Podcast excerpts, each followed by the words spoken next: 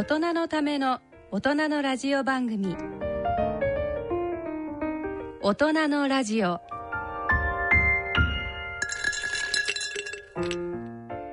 ご機嫌いかがですか？坪田和夫です。こんにちは。西澤邦弘です。こんにちは。久保田恵里です。この時間はご機嫌をテーマにお送りしています。今回のご出演は慶應義塾大学医学部教授の坪田和夫さん健康医療系出版プロデューサーの西澤邦弘さん。メディカルプロデューサーの久保田恵里さんの3名です。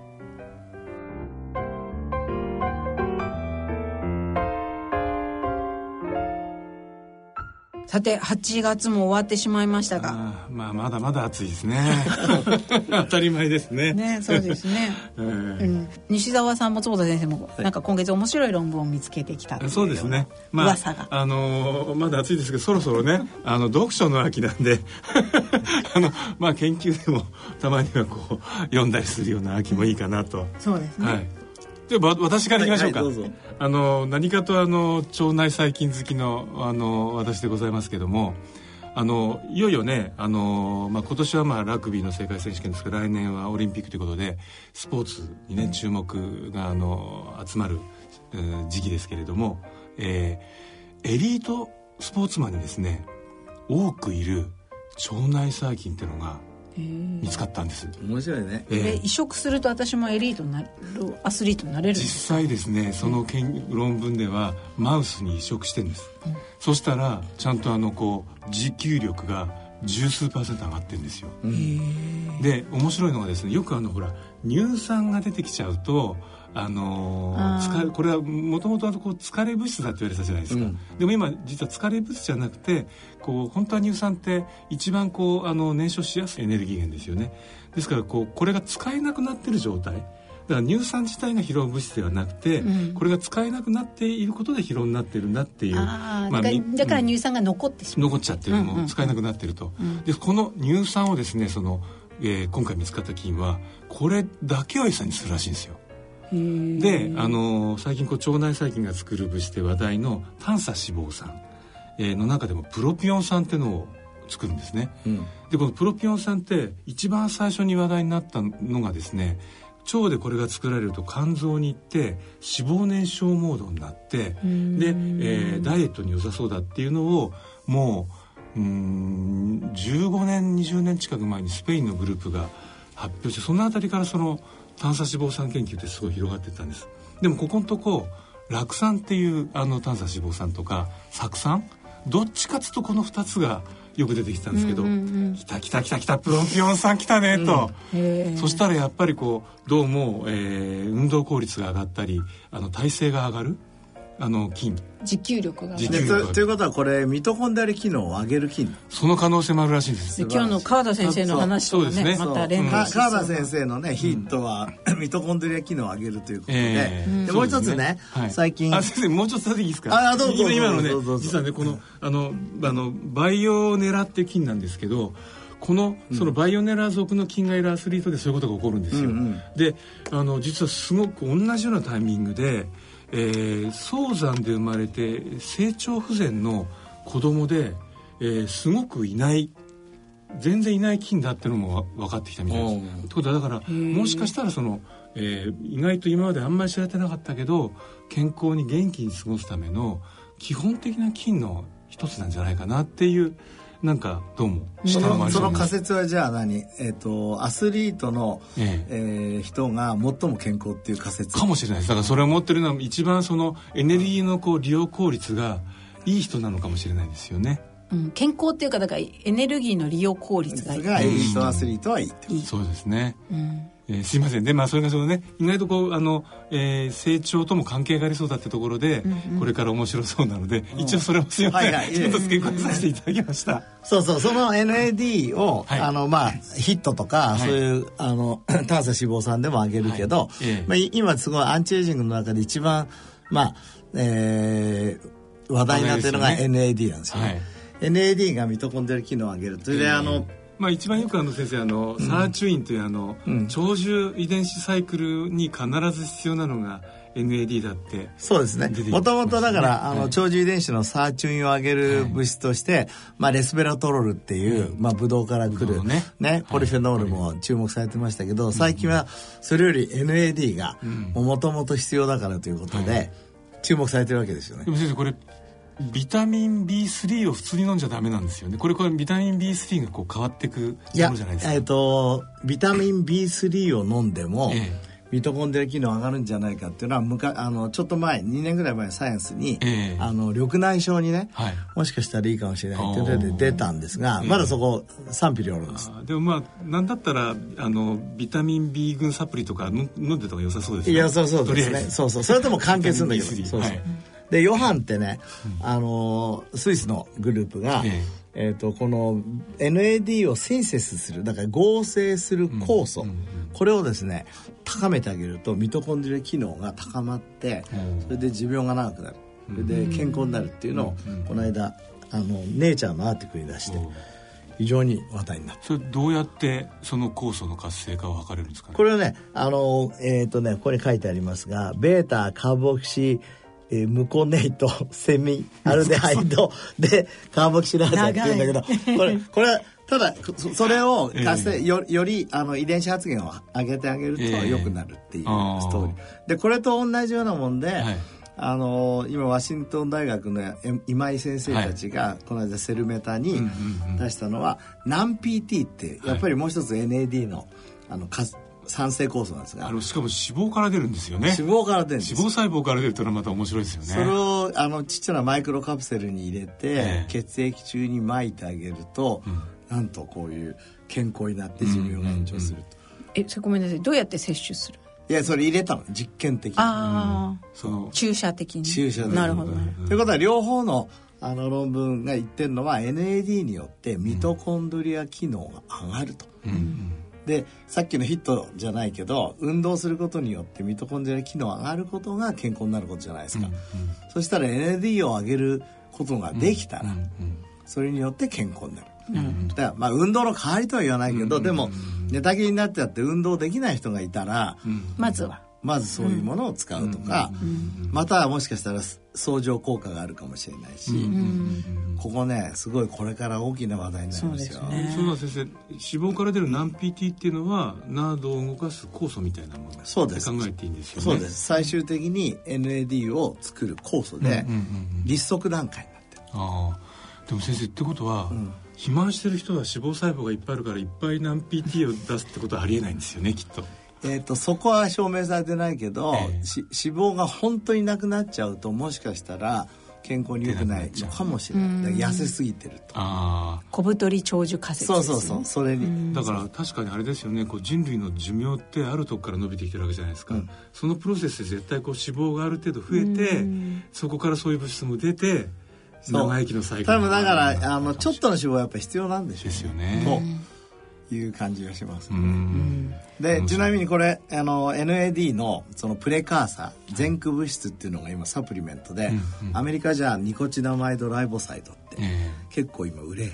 始めて値段はどのくらいするんでしょ結うか？構高い。高い。数百ドルするじゃあやっぱさそ,、うん、それがそれがもう少し安くなるまではビタミン B3 を飲むしかないかな。そうそう。でさらにその次の物質が NMN って言って、ええ。これ今日本でもいろいろ開発してますからやっぱ、そね、先生たちの慶応でも試験をやられてますよね。だからこういうのがあのもうちょっとサプリメントとしてうん。来ると、ええそれを飲むことによってミトコンドリア機能を上げるっていうことができてくる。つまりヒットをやったようなことになると。そう、そうするとなんてさヒットサプリメント。いいですね。ヒットダイエッもうなんか売る前からヒットしてるんですけども面白い。こうもういいですね。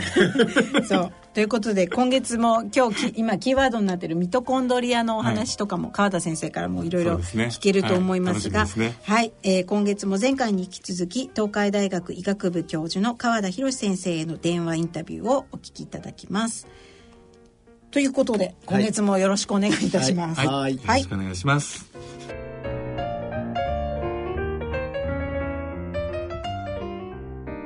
大人のための大人のラジオこの番組は野村証券ほか各社の提供でお送りします。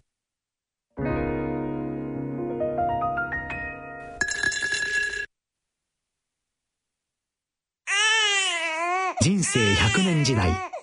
年の人生をどのように生きていますか？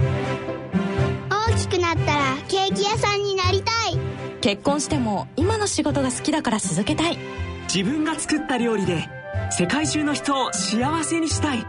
いつまでも元気でいたい。80歳でフルマラソンを完走したい。夢はどの世代でも大きく広がる。あなたの人生夢無限大。でも必要なものは。健康家族友人そしてお金。あらゆる年代に合わせたサポートでいつでもあなたに寄り添います。今からずっとこれからもっと。人生100年パートナー野村証券。それの村に来てみよう大人のラジオ。今回は8月2日の放送に引き続き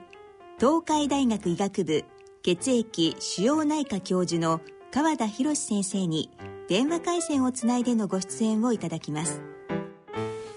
はい、えー、スポーツのコーナーです。先月に引き続きまして、えー、川田先生お願いいたします。お願いします。こんにちは、はい、であの先月あのヒットあのダイエット効果があったり肥満心臓病脳卒中糖尿病骨粗しょう症がん認知症のリスク低減、本当に何でも効く。ヒット運動法の実際のところっていうのをいろいろお話ししたんですけれども、ヒットもう一度さ、はい、でも初めて聞くリスナーそうですね。その前にあの先生の本のご紹介もしてそうですね。もう一度先生の本のご紹介もさせていただくと、はい、えー、換気出版から「世界一効率がいい最高の運動」で、えー、とタイトルなんですけど帯のところにはですね「えー、ヒット、えー、1分イコール軽めの運動45分の効果」1日4分で細マッチョになる。こういうですね、えー、帯もあってダブル効果で脂肪が筋肉に変わる。こう書いてあるわけですね。ね。このヒットもうすごいんですけど改めてですね、えー、1日4分で、えー、痩せちゃう、えー、そのちょっと仕組あのやり方を教えてください。はい。あのこのヒットってのは High Intensity Interval Training っていうその英語の、うん、まあそういう言葉のですね、はい、えー、頭文字を取って HIIT ヒットっていうわけですけれども、はい、この、えー、 High Intensity というのはつまりその運動ですねかなりこの負荷のかかる高強度の負荷のかかる運動とその休憩を短いこのインターバル間隔で繰り返すトレーニング方法という一言で言うとそういうふうになります。はいであの先月聞いてないリスナーの方はあのまず私たちの、はい、えっ、ー、となんだ iPod、はい、iTunes、はい、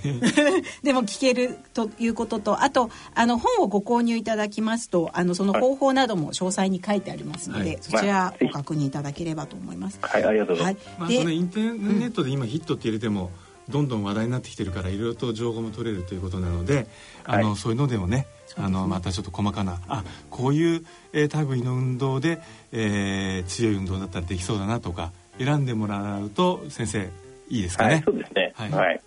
であの今月はですねその中でもいろいろ本当に最近サイエンスとして論文がどんどん出てきているというので、はい、あのその辺りのお話を伺いたいと思うんですけれど、はい、はい、まずあのその論文の話に前は入る前にヒットをすることによってその体のが細胞レベルで変わるっていうようなことが本に書いてあるんですけれども、その辺りお話教えていただけますか？はいはい、もちろんあのこれ続けていくとあのご自身でもすごくこう体力ついたなとか思ったりとかですねあのこの筋肉がこうついてきてお腹の方のこの脂肪っていうのも結構あの短時間数週でこうあのみるみる間にへっこんでいくんで何かやっぱ体の中で起きてるなっていうふうに思うと思うんですが一番のあのあの体の中での、ね、細胞レベルの変化っていうのはこのミトコンドリアですね。ミトコンドリアのえー、質であるとか数であるとか量が増えると。質も質が向上するっていうことですね。うん、その先生ミトコンドリアは、まあ、普通の運動でも、はい、えー、上がる機能上がるというふうに言われてるじゃないですか、はいはい、PGC1α も上がればさまざまなミトコンドリア関連遺伝子が。そうすると、ヒットだとそれが効率的に上がると理解していいんですか？そうですね。このヒットかあるいは筋肉トレーニングか、うん、えー、あるいはそのそういう、えー、中等度の持続的な運動ジョギングみたいな運運動ですね。比較して実際そのどれが一番そういうミトコンドリアのあのですね数であるとか機能そういったものって間接的にあの最大酸素摂取量っていうあの指標で、えー、科学的には見てるんですけれどもつまりあの最大酸素摂取量ってこう運動の負荷をこう上げていった時にどのぐらい、えー、酸素を取り込んで、えー、でエネルギーに変えるか。このエネルギーに変えてるのっていうのがミトコンドリアですのでミトコンドリアの数とかああの少ないとですね、えー、その酸素を利用して ATP を作り出す。ATP ってそのエネルギーの元を作り出すってことができないわけですのでこれがですねヒットをやっていくとミトコンドリアの数であるとかえー、それから大きさであるとかですね。それから、えー、機能が増してでどんどんどんどん酸素を利用して ATP を産生できるようになると、その結果としてこの最大酸素摂取量っていうのが上がるんですけどそういうのを比較してみると最もですねこのヒットっていうのは効率よくですねこの最大酸素摂取量を上げたりとか、えー、実際直接ミトコンドリアのその酸素消費量を見ていくと明らかにですねヒットが最もあの優れているってことが分かったわけです。これ動物実験でヒットさせる時はどんなふうにやらせるんですか？動物実験の時はこうあのラストとか使ってですね、ええ、このあのこうあの何ですかこのあの回転させるものでこう走らせたりとか、めちゃくちゃ回転速くさせたんですね。思いっきりネズミがハーハー無理やりあの走らせるわけですか？そうですそうですそうです。はあはあ。それがタラタラやってるより効率的にミトコンドリア機能を上げると。はい、このミトコンドリアのこれ自体はあのセルメタボリズムに出たのはあの人で見てますね人で最大酸素摂取量っていうのを比較して、うん、最大酸素摂取量であるとかこのミトコンドリアのです、ね、酸素消費量っていうのを見ていて最もあのヒットが効率がいいということが、あの確かめられてます。そうですね。これ今先生のごあのご著書にも紹介してあるセルメタボリズムの2017年の論文の表を見てるんですけど、はい、ヒットグループは最大で28%アップしていて、はいはいはい、えっ、ー、と筋トレグループはえっ、ー、と優位な増加がなし。そうなんですね。ねで有酸素運動プラス筋トレをしたグループだとまあ最大17%アップ。はい。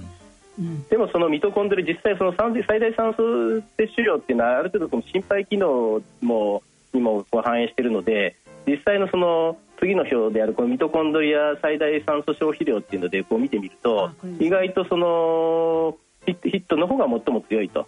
でででその持続的なそういうジョギングみたいな運動だとあんまり高齢の人の場合にはそんなに優位な改善がなかったという結果が出てますので。そうすると先生これヒットはあの、はい、高齢の人ほどいいっていうことですそうみたいですね。あのでそういうだからもうもうまさにこのアンチエイジングですね。高加齢医学的にも一番おすすめできる運動法なのではないかと。はい。そうね、そういうふうに考えるとよくさあの、はい、ゴルフとか行ってゆっくりタラタラ歩いてるって あのすげえ運動したとか言ってる人いるけど先生からしたらそれダメなわけね。えー、まあ、運動しないよりかはもちろんあのああいう いいと思うんですけれどもやっぱりあの若返りということを考えると最大酸素摂取量っていうのはあの年齢とともにこう綺麗にこう下がってきますのでそれが逆にあの上がるっていうのは、まあ、まさに若返りということでそれを狙うとするとやっぱりヒットとかで少し負荷かけないとダメだというふうに考えられます、確かにねあの台湾の40万人ぐらいの大規模疫学調査であの、はい、すごく低低強度の運動でもはい、まあ、40分でも15分でもやあ15分でもだ、うん、やった方が全然いいっていうので、まあ、使ってるから、まあ、先生のようにヒットがいいけどヒットできない人はまあ、うん、普通の運動でもやった方がいいってことですよね。はい。はい、ヒットあれですよね。そのだらだら運動したくないある程度短時間で最大の、はい、えー、効果が欲しいっていう人にすごく向く。そうか。じゃあ、運動を心から楽しんで、えー、味わい尽くしたい人は、はい、まあそれはそれでやってください、それはそれでやっていいってことだね。西澤さんのようにねテニスをちゃんとやると、うん、あれももうすぐハーハーします。あじゃあテニスもさヒットじゃないの？ある程度そうそうです。あのそういう面あの走り回ってる時は本当にヒット状態にな,、なりますね。そうですね。はい。これいや筋トレとその有酸素運動と両方こう合わせたような効果がこう短時間じゃないのでいいかなと思うんですよね。あの大概あの有酸素だけやってるとやっぱりあのある程度そうやって負荷をかけないと筋肉少しずつや特にあの側筋ですかあの瞬発性を要するそういうあのは速い筋肉側筋が落ちていってしまったりするので。でこのヒットやると短時間で時間なくって両方筋トレの効果もそれからそういう、えージョギングみたいなですね。あの有酸素運動の効果も期待できるのでその辺がいいかなと思うんですけど。先生そのおゆっくり、まあ、有酸素型で増えあの、まあ、鍛えられたり増える接筋という、はい。まあ、赤い筋肉と、はい。えーこう筋トレ型で増える白筋白い筋肉ですね、はいはいこれそれぞれの筋肉があの、アンチエイジングに果たす役割っていうのは少しこう違うって考えていいんでしょうか？そうですね。やっぱりあのー持続的30分とか1時間とか、あのーこうゆっくりとこう歩いて、まあ、それはそれでもちろん健康に効果あるわけですけどそれはまあお主に接筋が働いていると、しかし白筋っていうのはあのそういう瞬発性とかですね。特に、あのー560代になってくるとこの白い白白筋あるいは側筋とも言いますけれどもこちらの方があの落ちていきますので、それとともにだんだんそういう、えー俊敏性が落ちて、あのーこう機敏な動作ができなかったりとかですね。早く歩けなくなってくるとでその早く歩けなくなってくると、えー歩くスピードが遅いに従って遅いほどあの死亡率リスクも高くなるっていうそういうデータもありますので、えー両方やはりあのただそのあの接筋だけじゃなくて白筋もですね鍛えると。しかしその白筋っていうのは日常動作では鍛えられなくて接筋の場合はそのそういうふうに30分とか歩いてたり日常動作でもある程度鍛えられるんですけど白筋の場合には最大筋力の40%以上40%以上ですねの筋力を出さないとお萎縮していくと、で40%以上の筋力ってなかなか普段の運動の中であの生活の中では出せませんのでやはりあの筋トレかそれに準じた方法を行わないと鍛えられない。その時にヒットっていうのはやはりそのあの、えー最大筋力の40%以上のあの力を使って、えーダッシュしたりとかですねあのしますので、そういった意味で両方あの筋トレのことがあできるわけです。先生あのミトコンドリアを鍛えるという視点からした時には、ヒット以外にはなんか先生工夫されてることってありますか、ヒットミトコンドリアを鍛えるというとヒットともちろんあのですね、えー毎日ヒットをやってるとかなりあのきつくなってきますので、もちろんそのそういう30分とか45分とかの、えー緩いジョギングとかっていうのもですね時々こう入れてやったりもしてます。ただあのそういう最近私そういうササプリメントとかでそういうあのミトコンドリア機能を上げたいとかそういうことは今行ってないです。あのカロリーリストリクションはミトコンドリア機能を上げるので有名ですけど、はいはいそこら僕はあの最近は FMD って言って、はい。ファースティングミミッキングダイエットをやってるんですが、先生そこら辺はどうですか？間欠的断食って間欠的たまに断食。たまに断食的なるほどなるほどなるほどなるほど、あそそそうですね。私なかなかこの食いしん坊でなかなかそういうの難しいんですよね。先生は地中海食ですもんね。でも先生 FMD は一月の間5日間だけやればいいから結構楽ですよ。今日あの僕実はやってるんですけど。い5日間っていうのはあれですか？こうかあの続けてっていうか完結的にやるわけですねいや続けてです。あのあ。自分で5日間決めてその時だけカロリーを50%にする。ああ食事のヒットみたいな感じですね。あ食事のヒットだね。うん食事のヒット。なあなるほどなるほど。F- FMD よりもそっちの方がいいか 運動のヒット食事のヒット。なそうフードのあそうだ。食べ方ダイエットヒット。ヒットダイエットなるほどなるほど。組み合わせてやっぱいいですね。ヒットダイエットいいじゃん。ヒットエクササイズ。ヒットダイエット、でもおそらくだから FMD やってるそのカロリーハグの時にヒットやったら下手っちゃうだろうから、やってない時にあのヒットあの運動のヒットやる。そうだよね。これはいいですよね。きっとね。でもそうだ先生すごいですね。そう本当にあの あのストイックですね。いやストいや今まで僕あのアンチエイジングの基本はカロリーリストリクションじゃないですか、でも腹七分にすることがまずできなかったし、まあ、論文読んでると腹七分にするとねコスト少々になりやすいとか筋肉が落ちるとかそれからなちょっと風邪ひきやすいとか、まあ、い。ろいろ出てきたんでどうしようかなと思ってたらこれあのウォルター・ロンゴってあのサンフランシスコの、あロサンゼルスだ。教授が、あのし月に5日間やればいいっていう、まあ、論文ずっと出して僕たちも今ちょうど動物実験してるんですけどあそうですか。これいいなと思って。そうですか。5日間先生であれですかあの全然平気でできますか？いや5日間全然平気ですよ。だって 5, 5 割は食べられるんですよ。ああれですよね。考えてみると一食ちょっと抜いた抜いてそう。ぐらいでもなんとかそのくらいで僕はあのプロテインをですねあそれからこの50%の間はプロテインと炭水化物を特に下げるんですよ、で俺プロテイン 30g いつもパウダーで飲んでるわけ。だからまずそれ飲まないだけで違うじゃん。なるほど。それから卵1日に朝2つ食べてるのを1つにする。そうか先生はプロテインと卵ってやや偏ったところがあるから。やや抜きやすいです、ね、抜きやすい。普段普段のカロリー量がすごい摂取カロリー量が多いとかってわけじゃないです。え何何？普段のカロリー量が多いからそれをそれの50%ってわけではないわけですね。いやその普段取ってる量のカロリーの50%でいいんで僕どっちかっていうと運動してるんで結構カロリー多いです、ね、ああなるほど、はい、だから、あのー、まあ簡単に言えば夜だけ抜くのだけでも全然いきますしね。ああ、なるほど。いいな、ダイエットヒット。やっぱこれ組み合わせるとね、あのほら、僕はあの、前後で比べて、あのやってるあのスポーツクラブあるじゃないですか、はいはい、結構辛い糖質制限と辛い筋トレ。あれちょっとね辛いからやっぱりこうヒットと、うん、あの FMD を組み合わせて、今日からヒットだよ。短時間短時間と少ない苦労、我慢。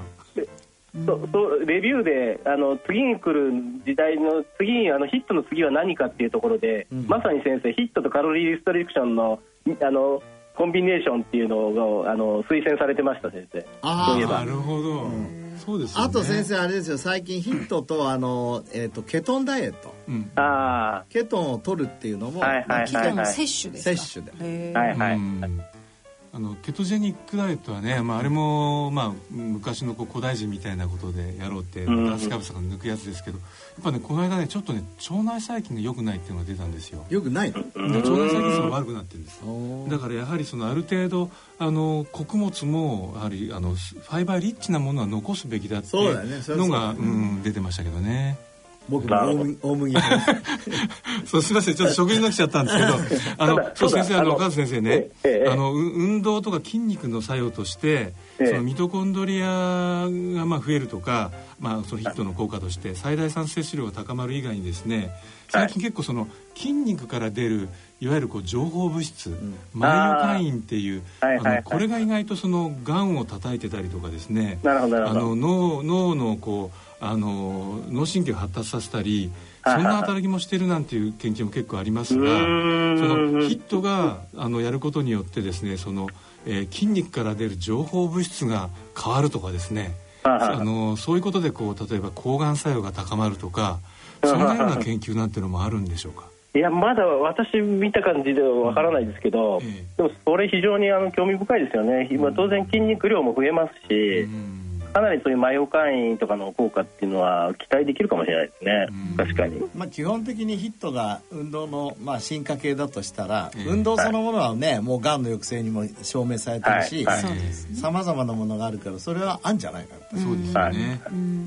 あとヒットなんか脳も刺激しそうですね先生。そうですね、そういう先ほどのそのそれこそあの動物実験、ラットを使った実験でヒットさせて見てみると、あの BDNF ですね。脳脳由来の神経栄養因子ですか。 Brain-Derived Neurotrophic Factor ですね、はい、BDNF が増えると、うん、あれ1回のヒットでも BDNF の血中濃度上がるってそういうデータも出てますので先生ねほらさっきあの運動すると涙が出るって話あったじゃないですか、はいはいはい。実は我々ねあのつい2019年の Scientific Report に出したんですがあそうですか。ドライアイは BDNF であのどうも防げる可能性が出てきた。んです BDNF が関係してるんですか？え？そうなのというのはね、あのエンバイロメントルエンリッチメントっていうご機嫌ネズミっていうのがいいんですよ。でこのご機嫌ネズミはあのドライアイのストレスをかけても涙が減らないんですよ、うん、ところがね BDNF のノックアウトネズミだとい。くら、はいこのエンバイロメントルエンリッチメントっつってネズミを遊ばしたり運動させたりしても、涙減っちゃうへえこれうちの最近の論文です、それは何気にかなり興味深いですね。興味深いですよね。だから今先生言ったようにヒットで BDNF が出て、もしかしたらそれがドライアを防いでるまたは脳を良くしてたら、素晴らしいコネクションですね。素晴らしいですね。先生もね、あの川先生のご本の中で、はい、えー、ヒットを行うと情報処理のスピードが上がるという研究と、はい、あとヒットはやればやるほど楽しくなるっていうこういうね、はいはい、研究もあの紹介されてますが、なんかセオリーが似ています、似てますよね。そうですだからね。運動ヒットする時もだからね脳にとっていいんだって思いながら運動しないとハーバード大学のエレン・ランガーが言ってるように、思い込みがないと運動効果は100%満喫できない。そうですよね。なるほど。あれ実際あのこう筋トレする時に筋電計をあのつけてやると腹筋する時に腹筋のことを考えないでやると全然振れ幅少ないんですよね、そうそうそう。だからさついさあの運動する時さダイエットとか筋肉のことばっか考えるじゃない、うん、俺最近脳を考えな 脳に行くと。こう今日は脳のためにいや懸垂もそう。脳のために懸垂してると思う。それは面白いな。脳を思うっていうのはなかなか、ね、でももしかしたらその目目のことを考えると目目によかった。そういいかもしれない。だからヒットをまたううまく使って Brain HIIT。いいですねいいですね。 Brain HIIT。シリーズ。シリーズそれなんかこう強烈ですよね Brain HIIT。ねえねえヒットで。脳をぶったたくみたいな。そうそう。脳を鍛えるにはヒットしかないって本書かないと先生。はい。よくよく本のアメリカの本のタイトルで「 HIIT Your Body」とああなるほど、えー、ヒットやブレインも。そう。なるほど。そうそう。川田先生はこういうこう運動の記録とかをね全部毎日毎日あのエクセルにあの 全部入れておられるんですよ。でそのあの方法をがあの先生も入っていただいてるあのコンディショニング研究会っていうサイトで、川田先生インタビューってところでですね 2回にわたってそのあの1日いいことをあの3つ書いて寝る話とか、でそれをどういうふうにこう記録するかとか書いてあるんですね。であのこれもそのコンディショニング研究会で川先生のお名前を入れていただくとおそらくすぐまさにヒットするあの記事なのでそういうのもね見ていただいてあの川先生のメソッドをぜひねあの取り入れていっていただければね、い、いかなと。ありがとうございます。はい。ということであの今日は、えーと、2か月にわたりまして、えーと、川田先生のお話を伺いました。あのぜひまだ本を読んでいない方は、えーと、換気出版から出ております、えー、世界一効率がいい最高の運動。こちらご参考になってあのぜひヒットされてください。はい。先生ありがとうございました、ありがとうございました。ありがとうございました。ありがとうございました。今回のゲストは東海大学医学部血液腫瘍内科教授の川田博先生でした。なお今回ご出演いただきました川田博先生の著書「世界一効率がいい最高の運動」を抽選でプレゼントさせていただきます。詳細は番組ホームページをご覧いただきご応募ください。